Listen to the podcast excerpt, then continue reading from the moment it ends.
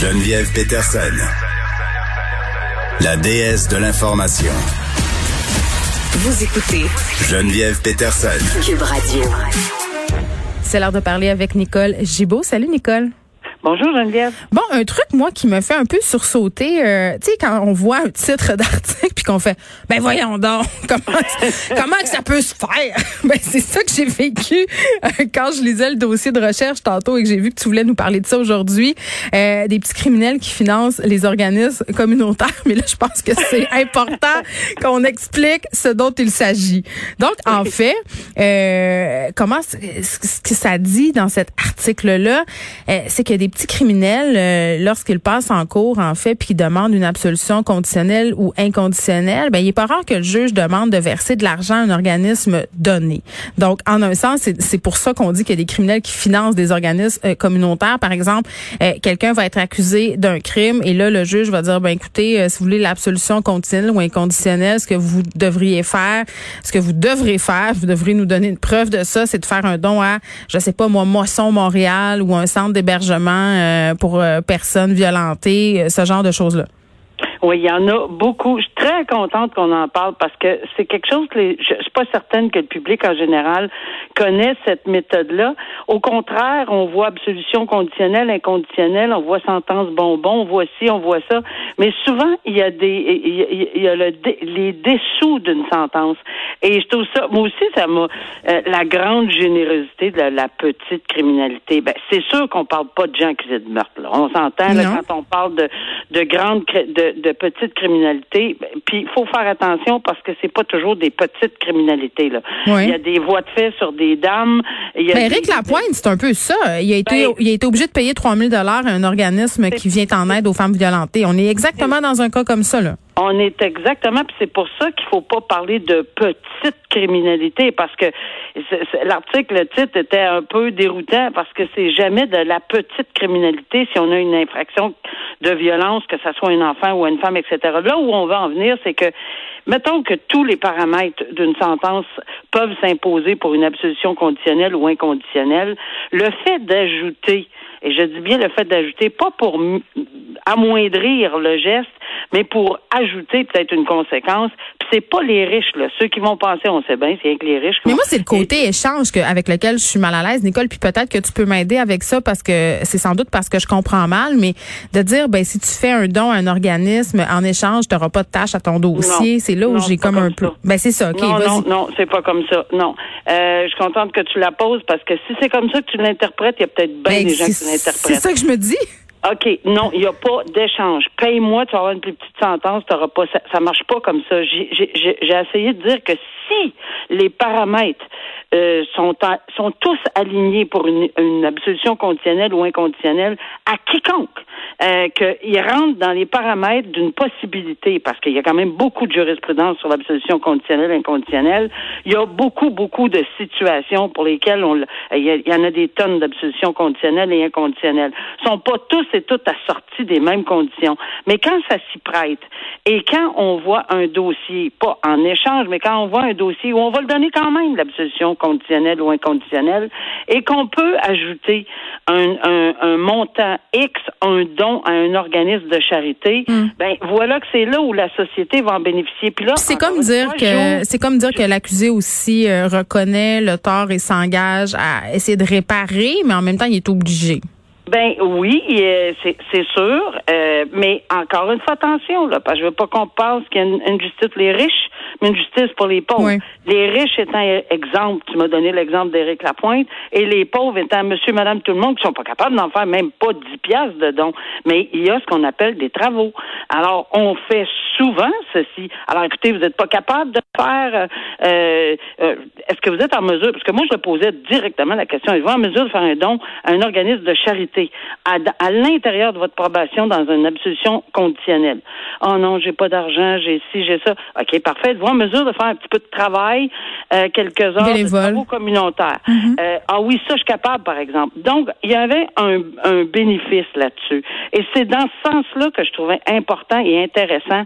Et ce n'est pas pour racheter une sentence, mais bien pour l'étoffer, cette sentence-là, avec oui, des ces organismes-là en arrachent tellement déjà, ont de la difficulté à se financer, euh, surtout en, en, période de pandémie, là, parce que souvent ils ont des activités de financement communautaire avec des gens. Là, on peut pas. C'est vraiment difficile. j'étais pas en pandémie, puis moi depuis 1991, alors que j'ai commencé à siéger, j'ai commencé tout de suite, je l'ai vu l'ouverture, je l'ai vu l'opportunité.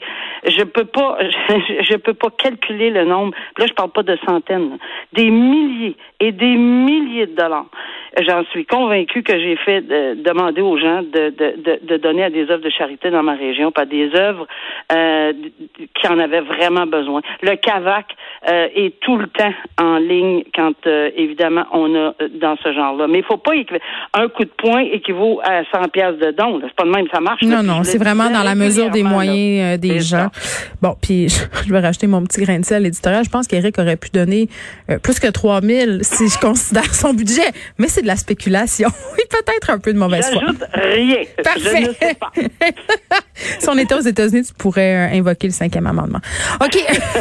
un tueur euh, qui va demeurer détenu dans un hôpital psychiatrique tant qu'il sera dangereux pour le public. Je vais faire un petit rappel des faits. Euh, Denis Chassé, qui est la victime dans cette histoire-là, vraiment là, se trouvait au mauvais endroit au mauvais moment le 3 juillet 2018. Il était parti faire un tour de vélo. C'est quoi de plus inoffensif qu'un tour de vélo là? On s'entend dessus? Euh, ça se passe à Saint-Hyacinthe et euh, il arrive dans une espèce de tunnel, là, une espèce de viaduc.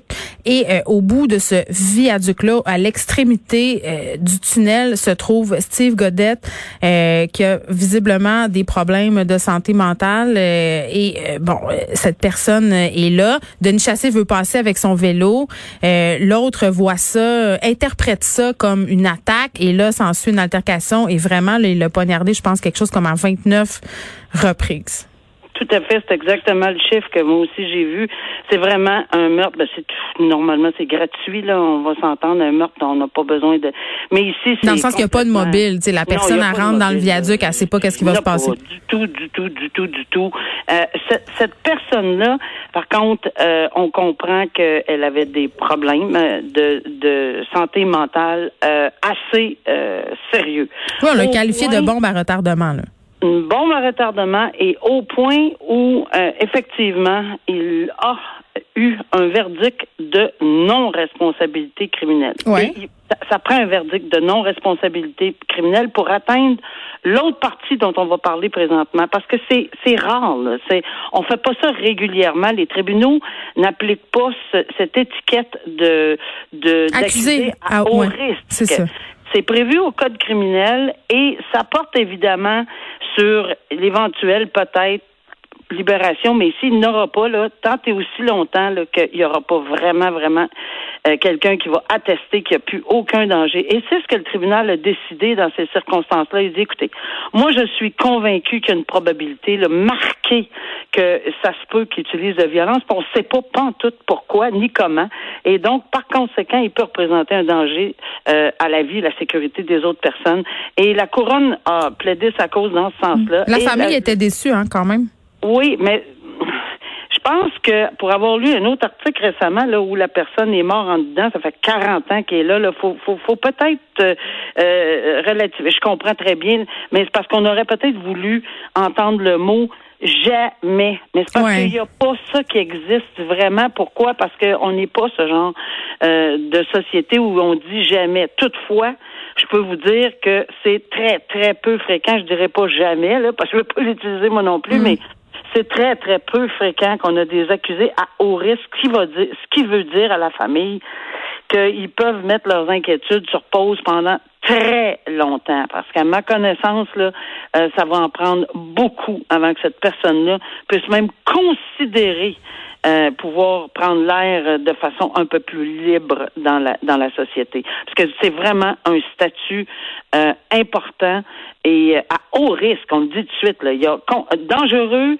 à contrôler, hmm. à haut risque. Alors on a déjà parlé des des des, des, des accusés qui, qui, qui dont on a dit qu'il faisait partie de la section là, à contrôler, des délinquants dangereux, mais à haut risque, on n'en parle pas souvent. Un chauffeur qui est accusé d'avoir causé la mort d'un employé du ministère des Transports du Québec et quand même euh, en même temps d'avoir blessé sept autres personnes lors d'une collision euh, aurait bu plus du double la limite permise avant de prendre le volant. Et c'est assez particulier cette histoire-là parce que ça implique aussi un autre véhicule. L'accusé Vincent Lemay était à bord euh, d'un gros camion Ford 250 et il est rentré dans la voiture d'une dame qui elle-même après percuté un chantier routier où se trouvait la victime qui a vraiment, puis je trouve ça pas le fun de spécifier les détails, mais je pense que c'est important qu'on dise qu'il a connu une mort atroce. Il est décédé en deux véhicules. Il s'est retrouvé embouté entre le véhicule de transport Québec et la voiture de la dame, finalement, qui a rien à voir là-dedans. Elle, elle, s'est juste fait rentrer dedans et elle a été traumatisée. Euh, cette madame-là, là, ce qu'on raconte, là, c'est que quand elle s'est fait percuter, elle a vu qu'il y avait quelqu'un sous sa voiture en avant et elle disait, je suis une meurtrière, je suis une meurtrière. Et là, on se rend compte que cette personne-là qui a causé la mort et blessé cette personne, ben, il avait bu, Nicole. Encore une fois. Euh, encore une fois, euh, il avait bu. Il y a 16 chefs d'accusation. C'est bien normal. Puis il plaide non coupable, hein, c'est ça? Oui. Et, oui, mais je, je, je, comprends pourquoi. Ça veut pas dire qu'il va réussir, mais ouais, je comprends pourquoi. Alors, 16 chefs d'accusation, toutes reliées, évidemment, aux sept personnes blessées et la Hmm. personne tuée.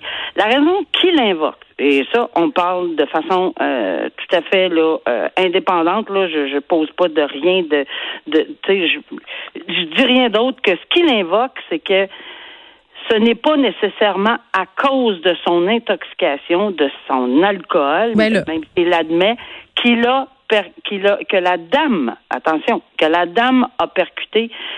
Il paraît, ce qu'il allègue, qu'il disait qu'elle avait une auto qui n'était pas en bonne condition. Mais il est rentré dedans. aurait été, ben, exactement. Moi, pas. mon point là là-dessus ici, là, puis on a- on on- on n'ira pas dans le détail parce qu'on n'est pas au procès, mais c'est évident que c'est important de voir le lien de causalité. Je veux dire, si si la personne allait à 80 km à l'heure puis elle avait pas un bon auto, pourquoi tu te tiens pas à je sais pas moi, je sais pas combien là, au moins 20 pieds en arrière de, ou 30 pieds en arrière du véhicule, mais même en zone euh, comme ça, encore plus euh, quand tu vois, parce que la déclaration des, des, des contrôleurs routiers, c'est qu'on avait allumé les arbres de Noël. C'était une figure de style. Là. Ouais, les lumières pour les se faire voir. Ouais. Il avait mis tout, tout, tout. Fait que c'était comme évident. Alors, est-ce que Évidemment, ça va être le gros point central, là. mais euh, regarde, euh, c'est bonne chance là, parce qu'évidemment, deux fois plus que la limite euh, normale et euh, dit que la personne en avant avait une auto qui marchait pas très bien puis qui rentrée dedans parce qu'elle marchait pas très bien puis passait vite. Là. Hum.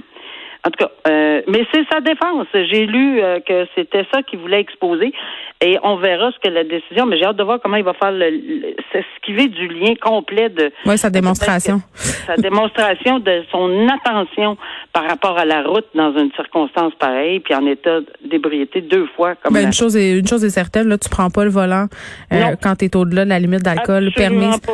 Merci Nicole, on se reparle demain. OK, bonne journée, au revoir.